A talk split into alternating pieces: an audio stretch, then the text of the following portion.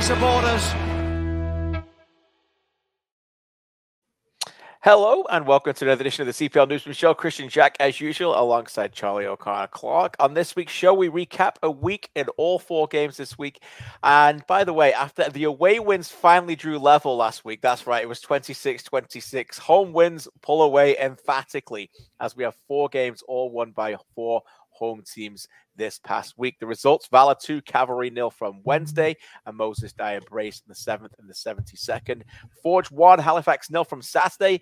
Woobens Pacius again in the second minute was all it took for that to be decided. Atletico Ottawa 2, FC Edmonton 1. Uh, Ballou Tabla braced two goals coming in six minute period in the second half. Um, Toby Toby getting a little bit of a, uh, a good goal in the end, but not enough for FC Edmonton from a free kick five minutes from time. And Valor completed a great week by defeating York in the come on match of the week on Sunday. Sean Rea and Billy Forbes. Uh, Charlie, it feels real. Alphonso Davies is back playing for Bayern. Jonathan David is smashing in goals. Azorio's performing well in Nashville. And uh, the Canadian team are getting all the highlights around the world, and we're getting lots of action in the CPL. How are you, my man? Good weekend. Uh, yeah, yeah. There was only games involving Canadians this weekend and no other football clubs in the world. Yeah, we're not we're not talking about our club and their inability to defend set pieces from Bournemouth. That will be all mentioned. No.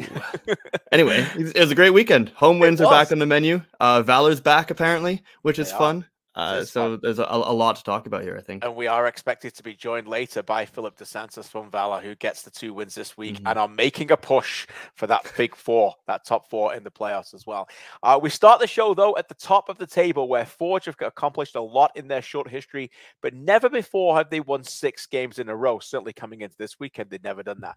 But having entered August with a five game win streak with 16 goals in the process, a chance at history was on the line in the sweltering heat against against Halifax Wanderers.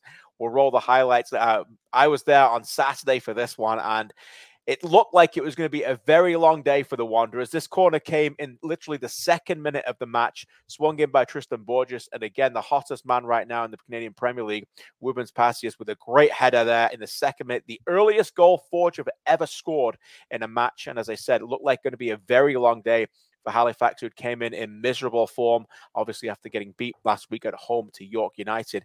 Um, and when this one in, Charlie, I'm sure that you're watching a little bit thinking the same thing.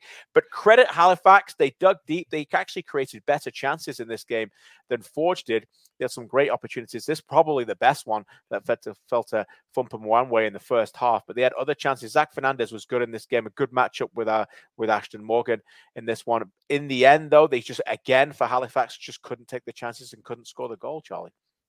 Yeah, it's the same kind of story that they've had for most of this year. But I do you think that this game, as you mentioned, is kind of a credit to both of these teams with the way that it went down. Again, we see Halifax score so early, or sorry, Forge score so early in this game, and you know you can you can see maybe in the body language of some Halifax players that's a moment that could really be, uh, it, genuinely a moment that could kind of be curtains for the right. season. Really, that's right? Right. If you if you come into this game, you concede early, and then you just collapse and you know concede two or three more to Forge, as many teams have, including Halifax this year.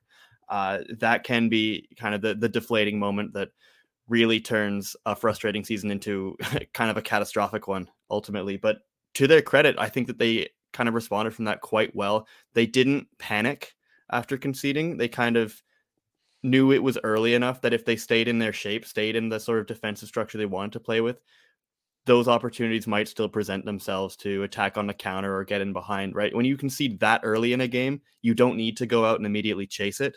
And I think that it was it was smart of them. I don't think we've actually seen Halifax play quite that sort of defensive structure this year with the the back five. I think they might be, you know, the the last team in the CPL to try out a back five this year. Right. I think right. maybe every other team has tried it at least once. Uh, so that was interesting, and I think that they actually did quite well. They weren't particularly aggressive in their pressing. They gave a lot of space to Forge, but they were looking for those little opportunities to counterattack. And again, the, the finishing and the the capitalizing on those those more dangerous chances wasn't there, but there were positive signs in in the way that they responded to going down. They had a game plan, right? Like they had, ta- yeah. you know, Tabby and Fernandez to get forward when they could. You look at the team on paper and you think not a lot of creativity coming from that midfield uh, trio mm-hmm. of Lamoth, Rampersad, and Polisi, but they're there to work. They're there to make sure that they're not going to be embarrassed. They're there to c- cover enough ground, and they did all of that, and they, they took it to Forge. It has to be said. I use the word sweltering. It was. I was there. It was, it was unbelievably hot, hot. Uh, incredibly hot. I was there two weeks earlier. We're talking to a lot of players um, for the game against Valor. I think this one was just a tick hotter, even hotter. Um, so every credit, no mascot race this time in the incredible heat that they had last time in the enormous heat. Uh, but there was a race to the top, and Forge continued to win that one. Uh, 622 attempted passes from Forge, very defensively. So we'll get more into them in a second. But as we alluded to, Halifax stuck in and they dug deep, and they probably were the better team in the second half. Here's the reaction of their boss after this one. Here's Stephen Hart. When you play forward, you, you know that they're going to they're going to move the ball. They they're clean on the ball.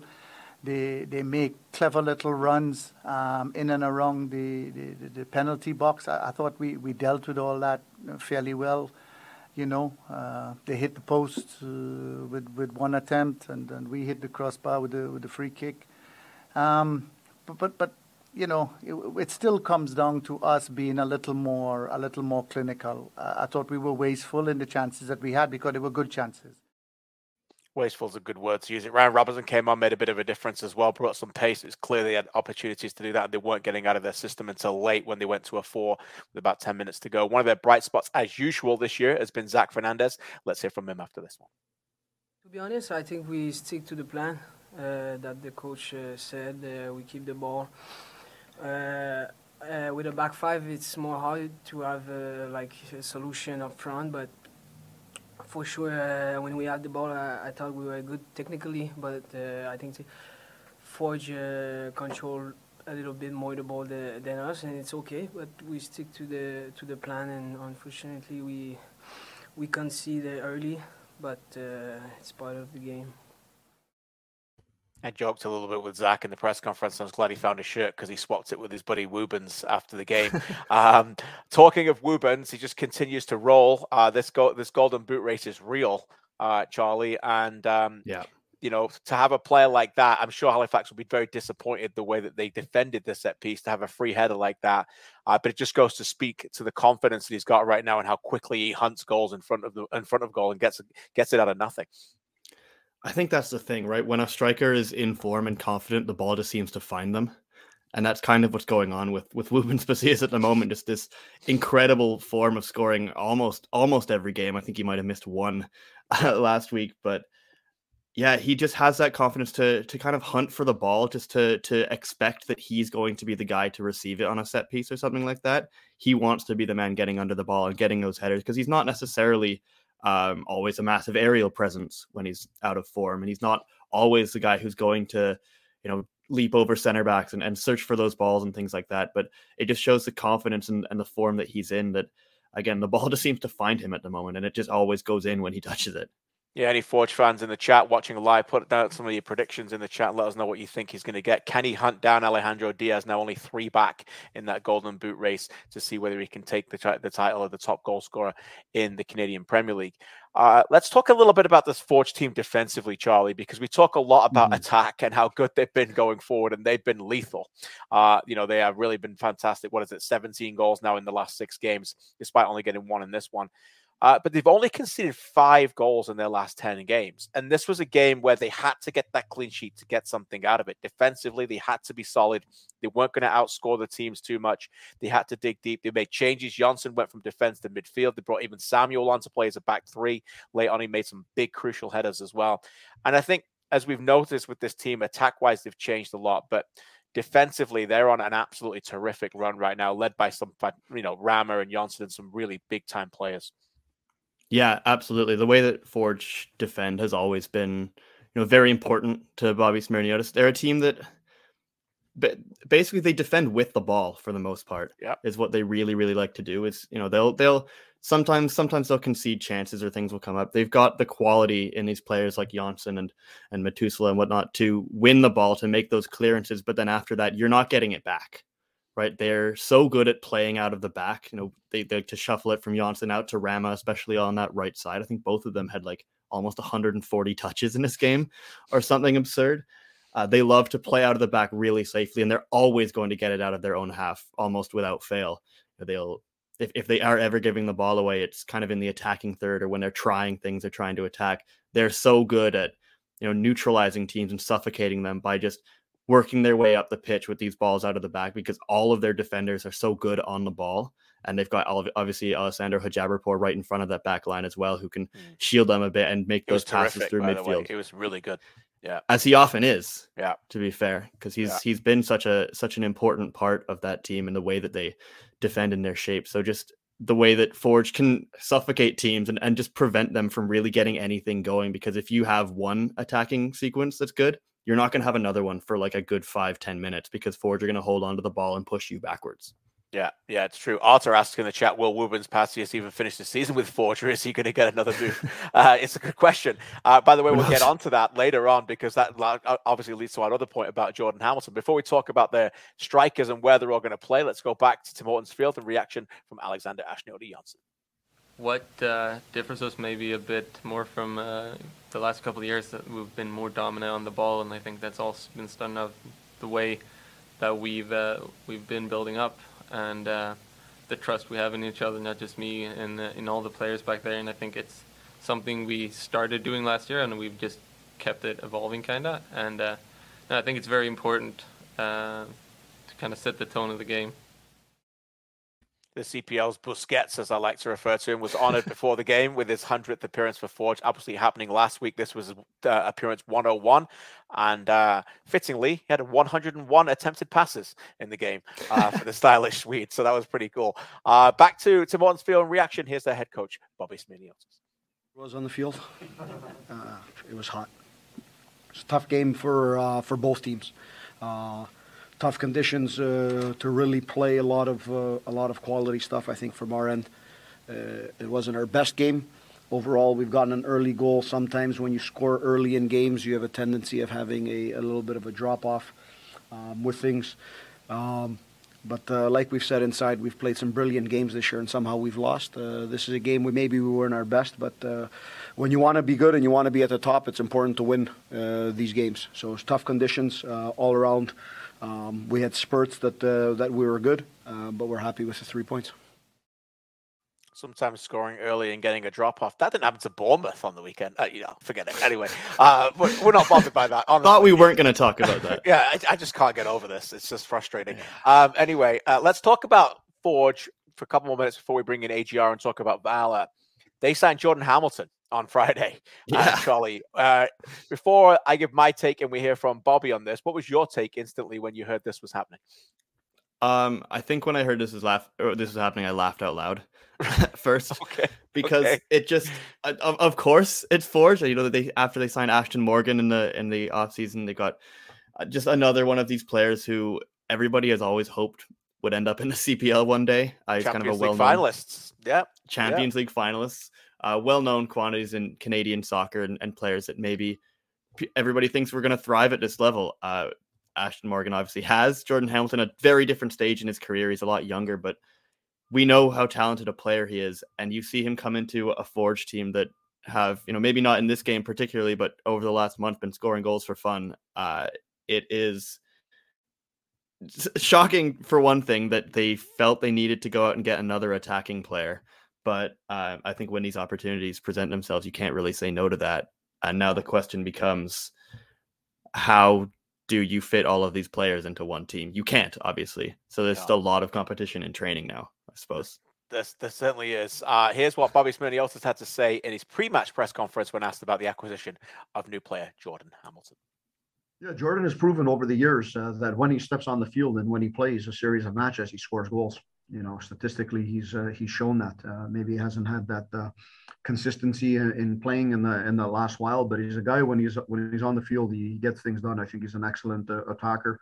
Can play out of different uh, different sets uh, on the field, and yeah, it gives us another piece that either starts a game or comes off the bench, and and we know we don't lose a gear in in what we're changing and what we're doing, and I think that's something that's very important to the way we want to play. It's important to be able to have that interchangeability in, in the front line uh, because it allows us to to keep on pressing higher up the field, to be higher up the field, and to assert ourselves more on the game. So I think he's another piece uh, to that, and we just look forward to having him into the squad once he's ready the interchange that he refers to. Obviously, Campbell got the start on the right instead of Choinière, was replaced at half time on that. On that, um, not a bad substitute, by the way. Emery Welshman didn't make the squad. I hear he's got a little bit of a niggle with his back. So, you know, Jordan Hamilton came on, played a few minutes at this in the second half. You know, Jordan Hamilton is the kind of player that could break records in the Canadian Premier League. He's that good. Yes. Right. Uh, he's also the kind of player that could play a lot of, uh, for a lot of other teams, and I know that a lot of other teams were interested in. So why Forge? Uh, and when I put this question to, to a few people across the league, scouts, different things, I think a lot of it comes down to the fact that Jordan Hamilton understands that he needs to be helped in this stage of his career. Uh, Jordan Hamilton could play more minutes and go right into the starting 11 for a CPL team right now. Uh, but he wants to contend. He wants to be playing in, a, in an environment that's winning consistently. And I think almost above everything else, I think he wants to play for Bobby Smirniotis. That's the yeah. that's just the facts. That's what I'm getting. He's understanding what he's looking right now at what Bobby Smirniotis has done for so many players at this level, and Woobens Pacius is an example of that. And thinking, I want I want that. I want to be helped. I want to be nurtured. I want to be. I want to play at home, and I want to go in the best environment that I can make right now and make available for, where I'm available for myself. So I think that's really the the the big thing. And the other thing is, and this again complements Forge, is that any organization, sports, business, doesn't matter what, uh, you create succession plans before you need them. And yep. Woobens Pacius will probably move on within the next 12 months to six months to three months. We don't know. He's he's on fire right now. And that is your succession plan. It isn't, oh no, what's we going to do when we sell Woobens? It's we already have our guys in house, right, Charlie? And that's the I think that's just the the keys to success for any successful organization.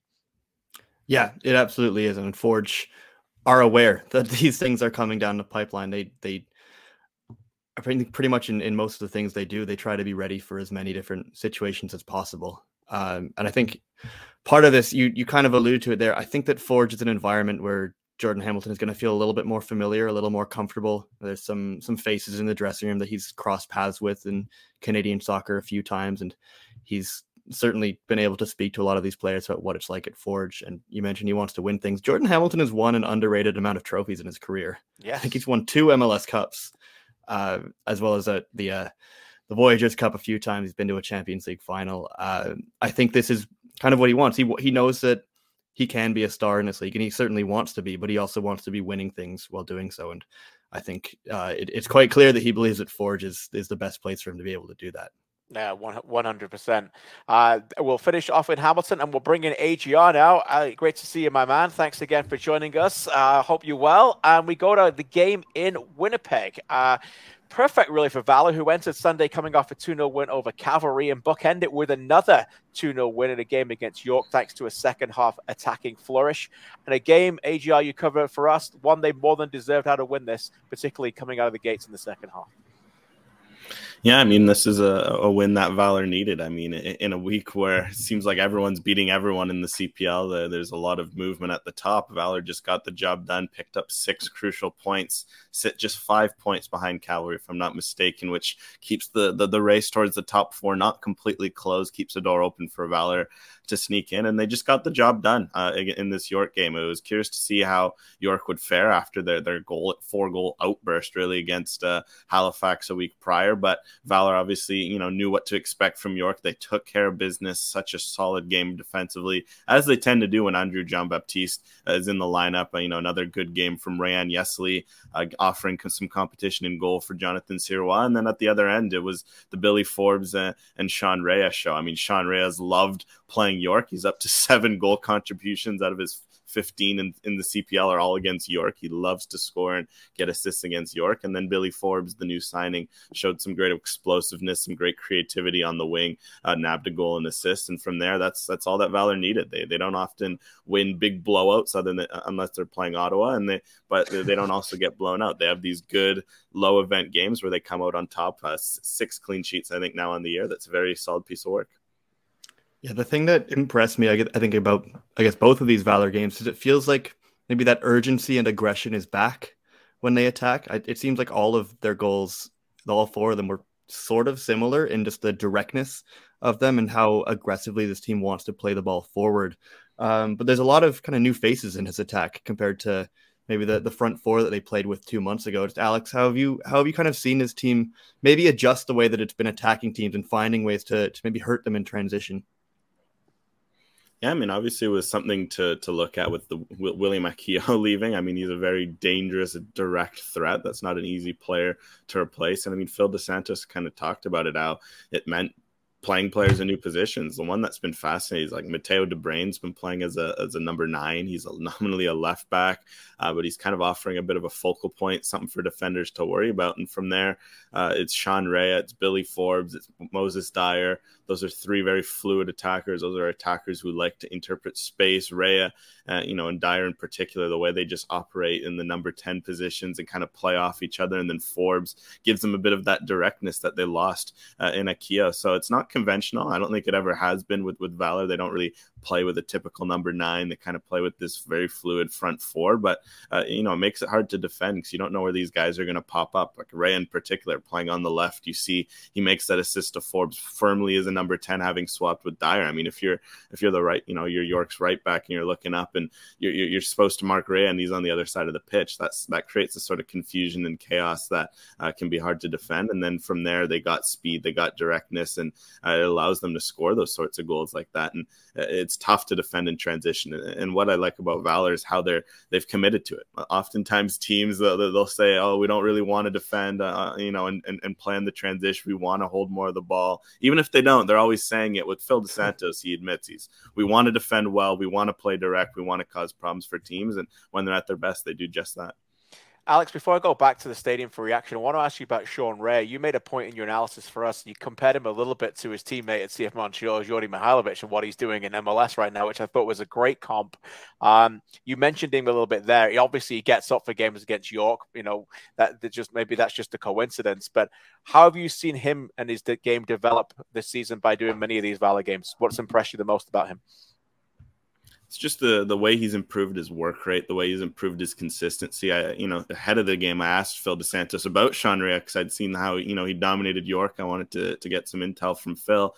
Uh, he said that you know Sean Rea, fantastic player. Consistency is something that he's been asking him to improve on, and I think that's the one thing you can see because uh, you know, as mentioned in the in the modern game, there isn't much room for true number tens. I mean, either you have to be really dominant or you have to find a way to adapt. And you know, for a guy like Sean Rea who's young, you're gonna have to find a way to adapt for now. And, you know, and I think Phil's, uh, you know, Phil Dos Santos has been asking a lot of him by playing him in this wide role where he has to defend, he has to track back, he has to stay engaged, or you know, or else Phil's, you know, Dos Santos is going to go to his bench and and take you know other guys in. So I think it's been the engagement, it's been the defensive work rate, it's been just st- trying to stay in games and provide moments. And uh, when when he's on it, it's it's like uh, was said after the game, he can pull a magic out of a you know rabbit out of the, the magic hat, and he did just that in, in those key moments. And I think that that's key because with Djordje Mihailovic going out the door, Mihailovic was in a similar position with Chicago a few years ago. The talent was always there, just wasn't consistent enough. That's why uh, Chicago traded him. You don't often trade players like that unless you don't think you know he's missing something. Wilfried Nancy said, "Hey, we want you want you to defend more. We want you to be engaged more. Look what he's become. It's become an MLS MVP." And I think Sean Rea's following a similar, albeit different path, uh, you know, in terms of that. And I think that's exciting if you're a CF Montreal fan. Yeah, and that's why the Canadian Premier League is here to give those players, young Canadian players, opportunities to do that and to shine and to kind of mimic those kind of systems and play those kind of ways. And that's why CF Montreal, every credit to that organization, have been the leaders in getting their players to play in this league and, and understanding the competitiveness. We'll talk to Phil Dos Santos a little bit more about that when he joins us very shortly. Uh, with more, though, go back to IG Field with some reaction. Back to back clean sheets for Ray and Leslie Yesley in goal after taking over from Jonathan Sirois.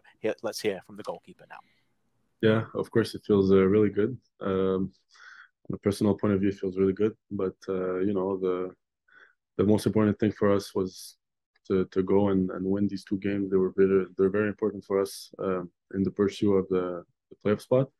So of course, I feel good personally, but but the the, the job was to get uh, two wins in a row, and that's what we did just a fantastic day for that young man. Great to see him succeed so well. Uh, with more reaction on this, let's go back to uh, IG Field and Barry Smith, who is taking over from Martin Nash. And we wish Martin Nash all the best as he was in COVID protocol. Let's hear from the Scotsman after the York loss. I think we created a couple of good chances, um, and it, it, for, from our point of view, um, it's down to decision making, whether to shoot, whether to pass, you know, the weight of pass. Um, all these things are important, and it's the finer details um, that let us down a wee bit today um, in the final third. Alex, you were in the presser before we let you go. What were your overall thoughts from York? And did Barry kind of hit the nail on the head there? A difficult day for them after what was a really good week when they beat, obviously, Halifax 4 2 on Monday. Yeah, it was a bit unfortunate. I think it was a bit of aggression of the mean. It felt like in terms of the offense, you thought that that four goal outburst that could build off of it, maybe grab a few goals, create some chances. Uh, but overall, they just ran into that that kind of valor wall. They, they generated just like six shots, zero point five expected goals, nothing really of note. You looked in the game, other than a flash from Osaze de Rosario in the second half, they really didn't create anything memorable either in terms of just clear cut chances. And I think it's you know a worrying theme for them. I think heading into this off season is figure out how can they bring depth beyond De Rosario because I think if you're looking at the attack, the only one who can sit there and say okay they've had a good season. Obviously, De Rosario, the fact he's in the top five of goal scoring, considering his team has just 14 goals, is a credit to him. But it's just the reality that beyond him, there haven't been enough goals. Six goals from the rest of the roster across a whole season is, you know, it's it's tough. And I think Barry Smith kind of hit the nail on the head in terms of why why that is the case. They're just not getting enough movement. They're not getting enough. Uh, you know, just that final pass, that that final ball, the final everything is just missing. And I think finding a way to get everyone more involved uh, is going to be huge because when you have a guy like De Rosario to play off of as a focal point, he will benefit from that. The team can benefit, uh, you know, help him by getting more depth, more attacking impetus. And I think that's going to be the big thing because the defensive foundation is there on its day. Uh, you know, for the most part, they defend well. Uh, we've seen that throughout this season, but they just need to find a way to create more because it just feels like for their defenders, they have to be perfect to win it in a game like this where, where Valor pounces on them and it's two goals. It just felt like an impossible mountain. You could already write the game off when it was one nothing, let alone two nothing. And I think they need to change that by adding some of that that that attacking depth, that attacking impetus, uh, as you know, for the rest of the season and looking into next year. Yeah, very well said. Almost a perfect storm of, of transition right now for that club. No, I mean you mentioned that they can't score. Petrasso's barely played. Gutierrez has been hurt. Ferrari's hurt again. So many injuries for them this season and turnover. Right, Lowell, right, Abzi both out the door. Niko Giantsopoulos, a, a, bright spot for them. Yet it goes off after 20 minutes yesterday with a bad ankle. Um, you know, Jimenez comes on as a backup goalkeeper. He becomes the 30th player to play for York United this season. That's by far and away the most in this league. So, um, yeah, a lot of turnover for them and, and you know, we wish Martin Nash well, and hopefully he's back on the sidelines as they host FC Edmonton this Sunday. AGR, you'll be all over a game again this weekend. We appreciate all your work and check on Alex on One Soccer and, of course, on CanPL.ca. We appreciate you as ever. Great work, my man. Thanks again. Thanks, and see you next week. See you next week, Alex. Thanks for having us on. Uh, we go to the subs bench and we bring on Phil Dos Santos now as we replace Alex into the show, and he join us live. Phil, great to see you. Thanks for joining us on a rare day off for you on a Monday, and I'm sure Mondays are a lot sweeter after a win. Absolutely. Thanks, guys. It's a pleasure. Great to have you on. Uh, what uh, after sleeping on that last night? What uh, what what did you think about this morning? What pleased you the most? Oh, I, I didn't go back to the game yet. I you know I tried because it's a day off. I really want to. Uh, we're in full mode renovations in the house, so I'm just focused on. Uh, I said this call and nothing else. Wow, wow, we feel honored. We're yeah. actually getting wow. you to think about the game, Phil. yeah, no, I I go back to the game, and uh, and again, I think it was another steady uh, performance from the group. I think that we were solid defensively when we had to be, and we scored when when the moments and the opportunities came. I I thought we did enough to score earlier in the game. Uh, I felt we should have gone in halftime with at least a one goal lead. And uh, again, it was important for us to, when there's so many doubts that are raised uh, with the performances at home. And last time we had a spell of home games, it didn't go well for us. Uh, and then you start this spell with with that loss against Pacific. It was you don't want question marks to be raised, and I think that we it was important for us to uh, to respond to that. And overall, we look at yesterday and the game against Cavalry were solid team efforts, and that's what I'm more happy about because I know that this is the type of uh, of match that makes you be a team, and and we're we're getting to a point of the season where we need to be a team if we want to obtain results consistently, and that's what we need to do right now. Yeah, Phil, you mentioned you you know going back to even that Pacific game. It feels like this past week, these two wins, two clean sheets are, as you said, really important for you guys to maybe get that confidence back, especially at, at, at a time of the season where I think you probably really need it at the moment.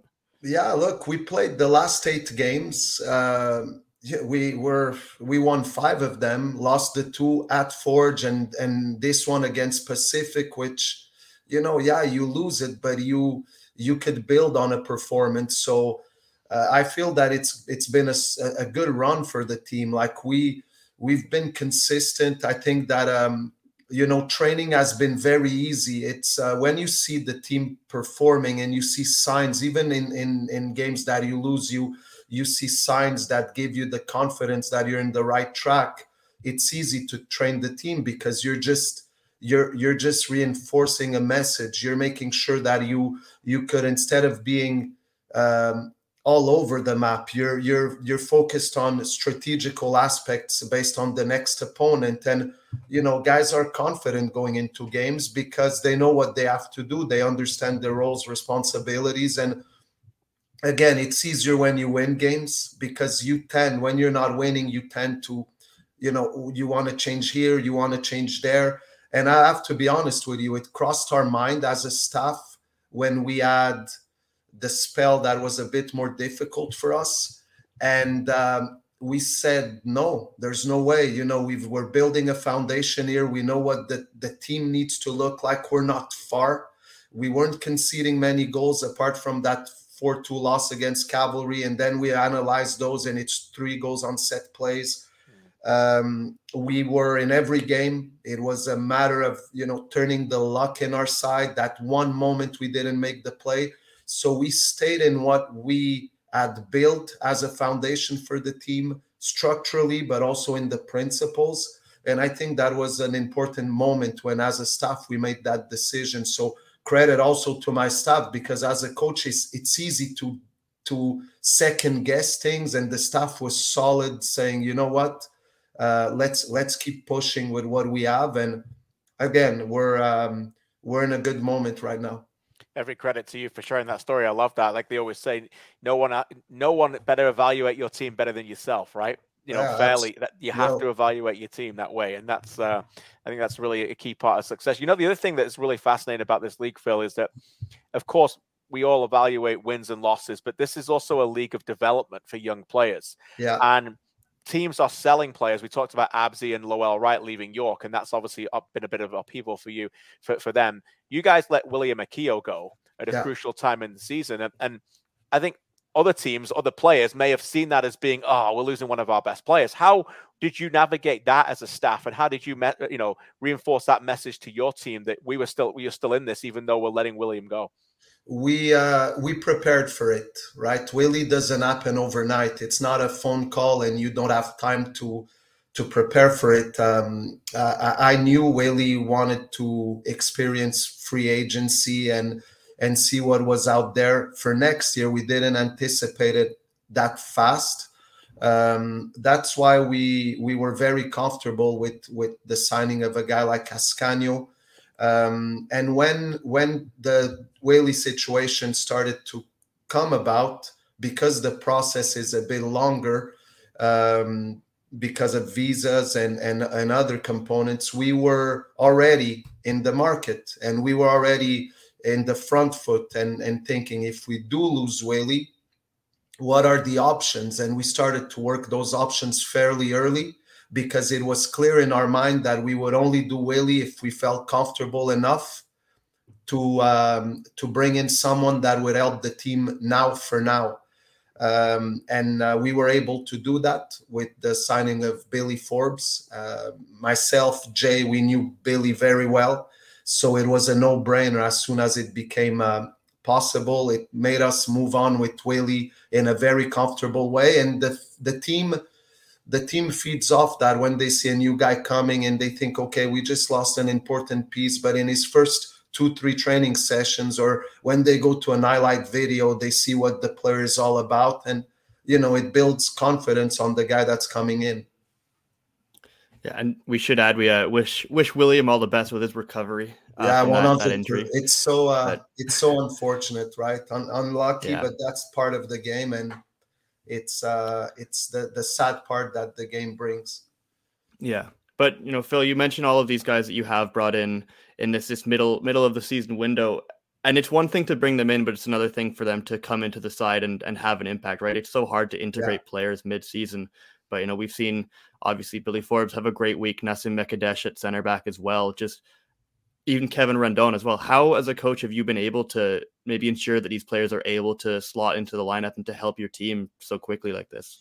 We well, Kevin, we knew it was a matter of time because Kevin was uh, is is a good player. Kevin is a high profile player for the league, and we knew that these are players that normally year two is important for them. It's a you know he arrived six seven months without player playing due to visa, and I think he's just settling in now in in that spot and. He's a guy that we saw higher up on the field, but we actually like where he's playing now. Uh, we don't play with a three-man midfield, so I think his ability um, in in that double pivot is is helping us uh, on the ball. Uh, and we said as a, as a staff, we mentioned we won't bring anyone we're not convinced can help the team now for now. Um, and in, that was important in the evaluation. We did of, of a guy like Nassim Mekideche and even uh, a Billy Forbes because we know they come in. A lot of these new players um, it's hard for them to adapt right away. They need maybe a month. They need if they're not playing they need to gain rhythm. They need a, almost a preseason.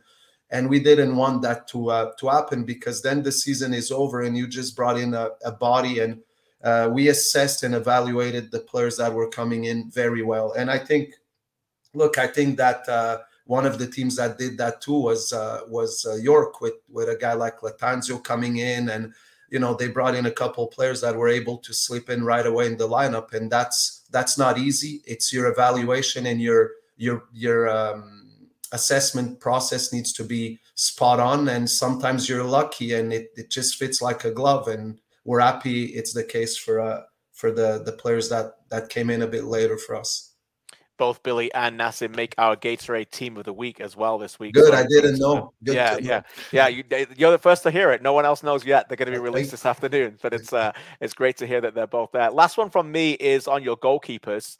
Yeah. Um, nobody else will know this either, but last year when Jonathan Sirois was named the goalkeeper of the year, you came in and you were there to, to see it, and that I thought was really special. I know that meant a lot to Jonathan, so I know you've got a great relationship with him.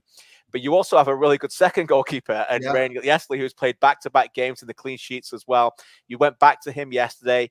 Um, what has all your experience in coaching taught you in for these situations? Do you speak to Jonathan about that? We know he's a top goalkeeper. Now you're riding the hot hand. How do you navigate that? I I'm fair with the players. I my no is a no and my yes is a yes. I don't um I don't sugarcoat things and uh you know I had a chat with Joe and I felt Joe there's moments in a young a career of a young goalkeeper where a, a player needs to breathe a little bit and I I I thought that he without nothing major it you know it wasn't perfect and things seemed a little bit more difficult for him in certain moments. And um and i felt that i wanted to give uh, ryan uh, a go especially when you have three games in a week like we did. And uh and the the the truth is this you bring in a, a, a guy you know is a sure value um, he's a guy that's here to stay for us. And for us, it was important knowing that a loan situation like Joe won't always is is not one that you get year after year after year. So it was important for us to prepare also what tomorrow could look like. And we gave Ryan a game, but I told the the Patrick, our goalkeeper coach, look, Pat, this now I have to be fair with Ryan. It's not a you know it's not just a breather it's not just a, a get some a one game's rest is if the kid is is good and if he deserves to be in there uh, i'll give him a real shot at it. And i think that's that's the way to go about it. And i spoke to both and uh, it's just a matter of you know giving yes give, being fair with a player that has been patient and waiting for an opportunity um, and training extremely well and I think it was he's in a good moment, Ryan, right now. And I can't be talking about tomorrow and the future and what this could look like. And I'm just happy we have both of them and they're fighting. And you know, uh, again, Ryan, if he keeps winning and keeps uh, getting that that clean sheet uh, as a coach, he makes my job easy. And and it's going to be now Joe's time to maybe be a little bit more patient, and that's the beauty. Now navigate through it. Just be honest. Just speak your heart. Don't uh, don't sugarcoat it because the guys will see right through me. No i, I don't want to be about that. Just one more for you phil. And again thank you so much for taking time out of your busy renovation schedule to chat okay. with us this morning. But uh just looking at, at kind of the run in for you guys over the next few weeks uh yeah. you know between now and now and september 18th you go to halifax twice but then there's five home games in there um, this past week has been, you know, two big results at home, two clean sheets. But we've spoken earlier in the season about, you know, your guys' home form and, and trying to improve that. So, what do you need to see from your team over this, I suppose, next month or so to try and stay in that race? We need to be consistent. I think that, uh, you know, we have we have two away games that are very difficult. We um, it's going to be my first time there, so I've I don't have anything to to grab onto and um, it, it's going to be the first time for many of our players because of how you know COVID and the current team that we have has been built since last year mainly, and now this year. But um, but then you come home and you have Forge twice. You you have a, a game against uh, against Ottawa, direct ri- rival there, Pacific, right? They're they're very uh, level of high difficulty uh, type of game. So we need to be consistent. We need to stay very cohesive defensively. Uh, the good thing is that you're. It's better to address these games on um, on a, a, moment where you're confident about what you have, and and the guys feel that confidence, and we we believe we could beat any team in this league because we we've um, we've we've shown we can. Uh, so so for us, it's it's just that. Just limit mistakes, stay cohesive, be be clinical when you have a chance to. Uh, I think the team has improved in possession. That helps us also be a bit more aggressive higher up the field. So uh, so we're we're gaining those balls a little bit higher, and it, it gives us a chance of a quicker break and and and and, attacking further away from our or starting the attack further away from our goal. So we're gonna need to keep those uh, keep doing those little things right, um, and not not think that suddenly we're uh, we're above ourselves. We need to be humble and and keep working the way we have. And I think the humility of the guys is what I've, has uh, allowed them to be to be good and consistent throughout the last few games. Fantastic stuff, Phil. I think 10 games last season, 18 now. I think you've completed a full season and your own managerial career at Valor. I, I, have, yeah. So yeah. there you go. We congratulate you on that. As we said when you hired, we love having you in the league. And, Thank you. It's a pleasure, you're one, guys. You're one of our favorites to come on and talk football. We always learn so much. So uh, thanks Thank for sharing you. some time with us today and good luck this weekend. We'll speak to you soon. Anytime. Thanks, guys. Have a good one. You too. Thanks so much, Phil Dos Santos, always sharing this wisdom with us. And before we bring Benedict in to talk about cavalry, and we promise we'll get to Ottawa shortly, Charlie, I guess the last reflection on that was that it, it looks like it's Yesli's net for now. I suppose so, at least for for a little bit, which is uh, maybe not something we expected to happen at any point in the season. But you know, in fairness, two two stars, two clean sheets. You can't really argue much with it because he played very well in both these games as well. He played well, and he's a real big presence in the net. You can see yeah. as well. So you can see Phil Dos Santos. I love the way you explained that. So we can't thank him enough for sharing on that one. Uh, Benedict Rose, let's bring you in. And you were on the earlier game this week. Uh, Valor, we've done a lot of, but Cavalry went there. Let's roll those highlights. Tommy Wheeldon Jr. slumped their fourth loss in their last five games. Uh, by the way, that run has come off a, a, an 11 game unbeaten run. So I'm not sure many people saw this coming. Uh, it is actually their worst run in Canadian Premier League uh, in, in, over a five game stretch. So what's going wrong for Cavalry and what happened in this game?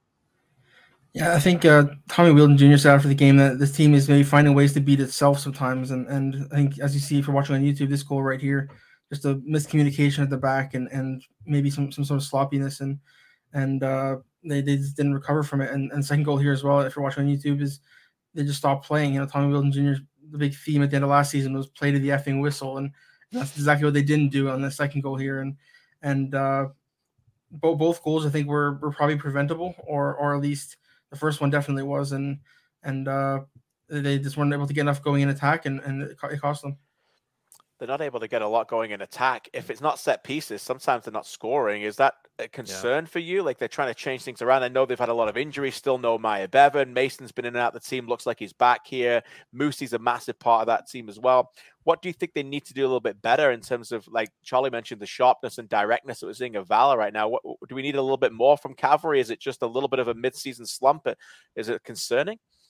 I think so. I think I think directness is probably a good thing. You know, the a lot of their goals you said set pieces or, or come from the fullbacks, and nothing's really coming from from midfield or, or, coming on the ground. A lot of it's coming from from crosses or, or from like you said set pieces into the box corners or, or free kicks or penalties. Um, so they need to find more goals from open play is definitely the the biggest concern I think with this cavalry team at the moment. Let's go back to just, that game. Sorry, go ahead, Charlie. Sorry, just maybe they just need to simplify things a little bit more. Like some of their best moments this season have been these games where they are just as you guys said, direct, but also not as not not trying so maybe so much in terms of kind of finding the perfect pass or the perfect ball in. Like there's a lot of goals cavalry have been able to score with just kind of getting in behind defenders and playing those balls in and then you've got the quality of guys like joe mason to finish those so i don't know maybe it maybe it feels like it needs to be a little bit simplified for this team at the moment yeah, the, the other thing about this, Ben, I'll, I'll lean on this for you as well. You know, actually, let's go back to the stadium first. Let's get reaction from Tommy Wheeldon Jr., and then we'll come back and we'll talk more cavalry the only stat that matters, right? I think uh, there was one player that scored two, and uh, we didn't score any, and that's all that matters. Doesn't matter how many passes, how many probes, how many set plays, how many opportunities. If you don't put the ball in the back of the net, you're forever chasing, and I think that's uh, that's been the that's been the uh, issue today. Yeah, one thing for me is is that I think they're probably one of the deepest teams in the league. Well, they're not probably, they are. Uh, yeah. And I think we've been saying this for a long time with Cavalry. Maybe, and this is not a criticism, but maybe it can be a struggle sometimes with Tommy. Is that they've got so many players who can play. Is it Escalante and Fisk? Is it Dichiara? Is it Camargo? Is it Bevan? Is it, where's Musse playing? You know, to get Mason in the team, and they've got all this depth. Um, and now they bring in these two fullbacks, Vliet and, and Alicon, I think are really good players in the league. You know, they're not necessarily up to fitness yet. Alicon's not played a lot of 90 minutes. Maybe it's just trying to gel Benedict and get the best players on the pitch at the same time. Yeah, I think like one thing you've seen to use Forge an example, they they found I think their best eleven or or maybe something close to it, and and Valor as well, and and they're they're sticking to it. I think you know with Cavalry, you said like Camargo's a good example. He can play out wide, he can play up top, he can play centrally in midfield. He can play all over the place, and and I think there's a lot of players like that in this cavalry team who who can be sort of Swiss Army knife, I guess, players. And and uh, I think maybe the Tommy and the coaching staff need to maybe lock it down a bit and, and sort of say like this is where you're going to play this week and that's where you're going to play for the next couple weeks and try to build of a rhythm and and uh, a more consistent uh, in, in the starting lineup. Yeah, it's an interesting one. Um, Cavalry got forged, by the way. We'll talk more about that coming up, but we'll look at the fixtures on Friday night and the coming match of the week. And if you need a game to get up for, if they ever need one, that's the one. Uh, let's wrap up this game and go back to uh, the stadium. Here's Mason Trafford. Well, obviously we're disappointed. We lost. We lost the game two nothing. Um, so it's very disappointing, and I think it's just too inconsistent. I think there were some moments there where we played okay, um, probed a little bit, but it's it's a bit uh, disjointed at the moment, and uh, you know they took their they took their goals well, and it's a disappointing result to be fair because I, I don't think we gave our gave the best of ourselves today. Yeah, interesting one to keep an eye on, no doubt. As I said, four losses in five games, the worst run since they started in 2019, and they've been really at the top of the league. And suddenly they're looking over the shoulder a little bit at Valor. That's certainly the big storyline coming out of this weekend. Benedict, great work, my man. We appreciate you and appreciate all your help on this show and CanPL.ca. You can read Benedict's work over there as well. Uh, thanks for this. Uh, to the nation's capital next, where a CPL attendance record of over six and a half thousand people in attendance was smashed, including NHL star and new Senators player Claude Giroux were in attendance, and they had to battle not one but two rainstorms and delays, and got not one but two from Ballou as they defeated FC Edmonton. Charlie. Yeah, this is one of the weirder games I think we've had this season, uh, just in terms of how many kind of different phases of it there were. Obviously, kickoff is pushed back just over half an hour, and then midway through the first half, the skies just open up more than I've ever seen in a football match. Right. I think ever. And and and all all of the the coaches and players after the game said the same thing. They'd never played in anything quite like that. So again, massive massive shout out to all of the fans that stuck around through all of that because that can't have been easy, but uh, I'm sure I'm sure a good memory for a lot of them. But again, this is a game where I think in the first half, teams maybe struggled to get into a rhythm again because of the delay, because of that maybe 20 minutes of it where you couldn't really see your teammates. And that's why maybe in the second half, we see Ottawa kind of settle in a little bit more. They find that rhythm. They start just playing these these speculative balls up to Ballou Tabla. Uh, he is again a very talented player who's playing in a bit more of a central role in this game and kind of a front two rather than where he often is out on the wide and maybe in maybe a front three or something like that. So in this game, he comes a little bit further inside. He's looking for the the open pockets and the half spaces and things like that. And he's kind of running in between center backs, and they managed to find him with these these uh, kind of tricky through balls where he sneaks in behind twice.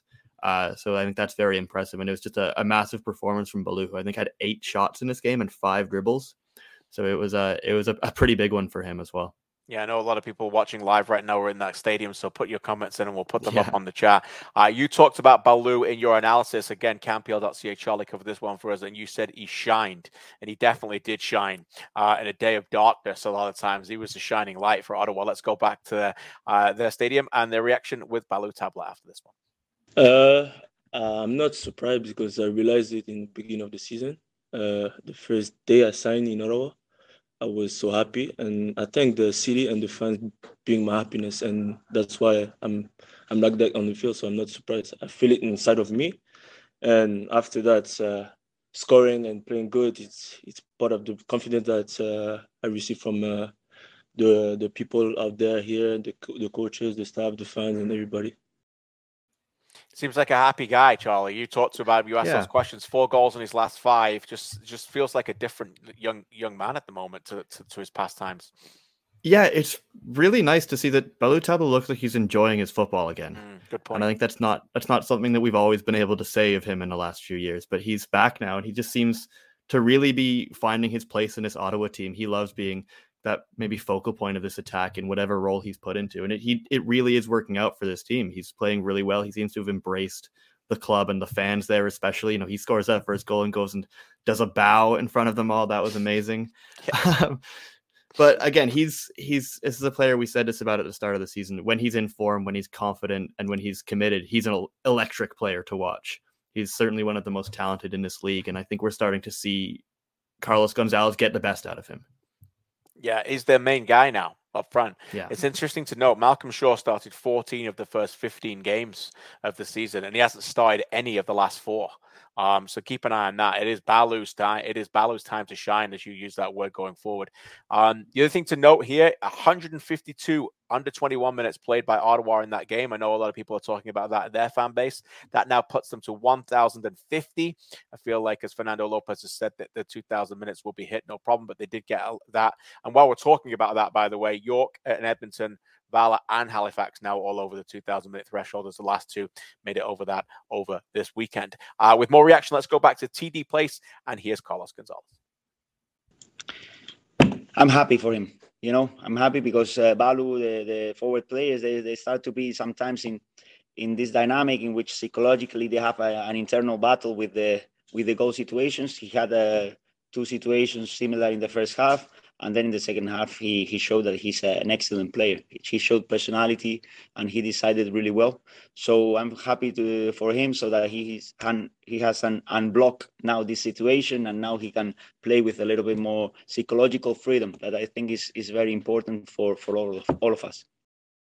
Fourth win in the last seven games for Atletico Ottawa, and again, not the first time they've shown an ability to win a game after a loss, uh, which has been really important to get their season back on uh, back on track pretty quickly. And that's kind of the consistency that has changed them this season. Uh, talking of consistency and the lack of it, we knew it was a difficult stretch for FC Edmonton, playing eight away games in nine games. They're in the middle of that right now. Um, let's go back to the stadium and get reaction after this one. Another narrow loss, not outplayed significantly, but it was a loss indeed for Alan Koch. Uh, weather wild. I agree with you. Uh, unfortunately, it seems like everywhere we personally go, the weather is nuts. We've played in everything you can imagine. So uh, I don't know if it's Edmonton weather or wherever FC Edmonton goes.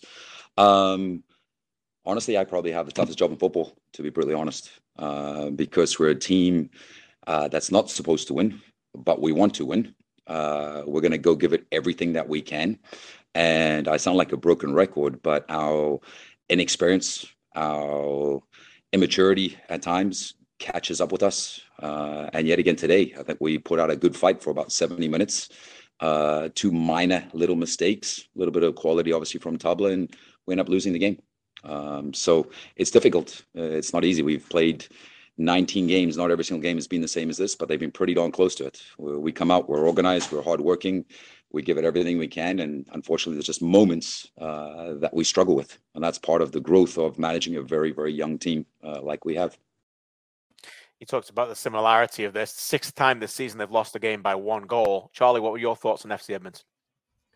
Yeah, it was, I, I guess, a, a, similar story again. I think Alan likened it to that loss to Cavalry, I guess, last weekend, where it's it's there's not really a whole lot in the game, but then there's two moments of you know Edmonton kind of missing something, missing somebody sneaking in behind, you know, not managing a moment well, and that's kind of what does it for them here. I thought that the first half, they I thought that FC Edmonton played quite well. I think that they were the better team in the rain because they seemed to understand how better to play in that, which was uh, just you know you loft shots at the keeper and look for him to spill them, which they actually did a few times. Right. Um, you know, when when it's that kind of chaotic situation, you look to embrace the chaos, and I think that's something that Edmonton can be quite good at.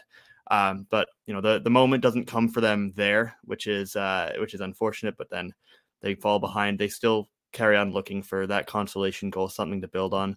Toby Warschewski's free kick. Uh, I, it's a, an interesting strike. I think maybe maybe Nathan Ingham might have wanted it back, but it does get around the wall and it's probably hard to see. Uh, yeah. but again, they did ha- they did have a couple more chances after that to try and get back into it. And again, I think it's one of these Edmonton games where, on the whole, you you weren't dominated. You were right in the game the whole time against a very good team, playing on playing away from home as well. Uh, but again, it's those those little moments that really really frustrate and get at Alan Koch. He's like, if we just managed that one a little bit better, if we hadn't let Ballou get lost in behind, then you know it, it's maybe a different story. Yeah, Artur says in the chat, Ballou Tabla about to catch fire and make a push for the golden boots. Uh, certainly goals like that, scoring the way that he's doing will certainly help that. CMAC thinks his confidence is boosted exactly at the right time and keeping his form going forward and maybe getting sold next season. We'll keep an eye on that. Also, questions from some other Ottawa fans about maybe it's time to give Sean Melvin a start in net over Nate Ingham. I will say this that uh, Carlos Gonzalez is never afraid to rotate. Drew Beckie didn't get a start in that game. He went with McDonald Neba. So um, watch this space, but I do think Melvin will get a chance to play before the start, before the end of the season, and maybe sooner rather than later. We'll just keep an eye on that. Uh, let's go to the standings as we wrap up another week in the Canadian Premier League. You can see Forge continue to march forward at the top. Pacific got a well deserved weekend off after their CONCACAF travels, and they basically played Atletico Ottawa this week at home. And next week we'll get to the schedule shortly, but that's going to be a cracking game before they go and take on Herediano of Costa Rica in the CONCACAF League. And the big story of all of this, Charlie, is the gap between fourth and fifth. That's right, five yeah. points and a game in hand. And with Cavalry hosting Forge and Valor playing you know, a game that you might think they can probably can win next week in Halifax, suddenly it might be even tighter this week. Yeah, it's getting more interesting than I think I expected it to. And something that stands out to me here is Valor's goal differential.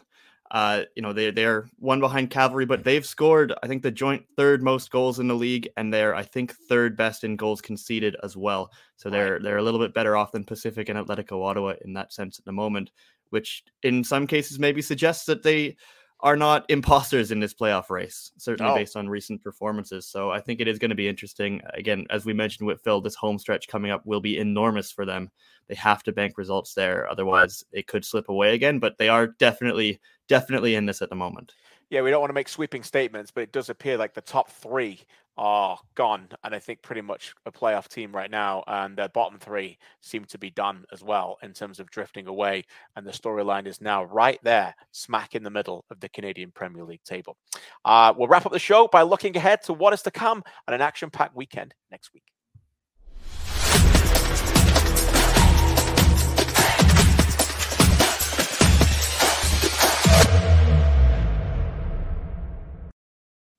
These games, of course, brought to you by CPL Predictor. And come on, your chance to test yourself against other CPL fans to win cash and other lucrative prizes. Just predict the scores and go to CanPL.ca backslash predictor. Let's look at the games next week. And of course, starts on Friday, in the come on match of the week at nine o'clock Eastern. Cavalry against Forge. Recently played uh, a game that Carl Bekker's volley decided Forge in that one. Charlie, for the predictor fans, you want to take a stab at this one? Oh, Cavalry playing at home really desperately need a result. I still feel like Forge are in really good form, so I'm going 2 1 to the Hamilton team. Wow, there we go. Uh, Halifax Valor, I will take a stab at this one, and I'm going to go with 1 1 uh, at the Wanderers grounds. Halifax really need a reaction there to stay in this, uh, but Valor coming in with some terrific form. So catch that one for a double header on Saturday. Uh, Charlie, back to you for a tremendous game on the island as well as Pacific. Uh, maybe have one eye on CONCACAF, uh, but right now, uh, attacking wise, are just flying. And this will be a fun game against Atletico Ottawa. Yeah, this feels like one of those games where Pacific team can definitely trip up. You know, they haven't played since that 6-0 against Waterhouse. I think I think I fancy Ottawa for a one-all draw here though on the road. There you go. Another 1 1 draw. And we wrap it up on Sunday at York Lions at 4 o'clock, uh, where I t- pick another one goal win against Edmonton. And I'll take 2 1 York United. and maybe some more cracking goals from Di Rosario. Watch that space for the Golden Boot race as he's definitely in it. Still only five behind Alejandro Diaz. I know that's a lot, but you can still Yeah. quickly catch up with that one as well. All right, Charlie, it's been a great week. Next week, four games to talk about. And again, Pacific mar- marching into the CONCACAF League against Herediano. That'll be exciting. And we'll keep an eye on that as well. So we'll keep an eye on that. And by the way, we wrap up the show with our goals of the month. That's right. We ask you to decide who is your favorite on Twitter. You can always vote for the best goals of the month. You came up with your favorite three. And here are some honorable mentions as well. Thanks for joining us. Have a great week. God bless and take care.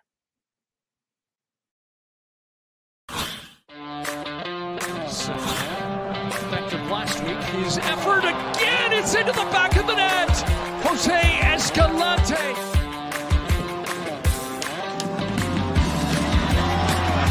Off the shots this time. He's onside. Edmonton have got another. Matusala. Borges, nice adjustment. Pasillas a shot, and Pasillas a goal. on the squad. They've got options in different areas. Johnston through a third, a slip pass,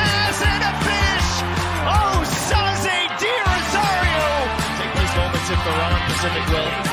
Dos Santos is on. He stands his ground. Dos Santos! Playing short circuits for a moment as Jensen has found Pasillas. The supporter sense the hat trick is on a touch. Women's! First two and one by Pasillas. Going to ground with Plum. Stays with Ford. Choinière across for Bekker! On the volley! Outside of the boot from Bustos. Down for Daniels. Roll off Walder's goal. They're going to try to put it on. It's in the back of the net! A mistake from the cavalry keeper. And that might be Marco Bustos' first of the year. Well, you can see what it means to Bustos.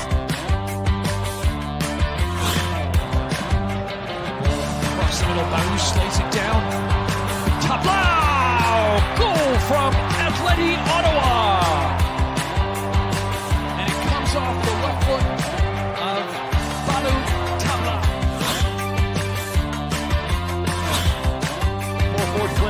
Spot break. Bekker! Is that an Olympico? Kyle Bekker gets it done from the corner again. Speed from Choinière, the cross looking for Borges. Now Macias tracks that down. What a goal! Woobens, wow!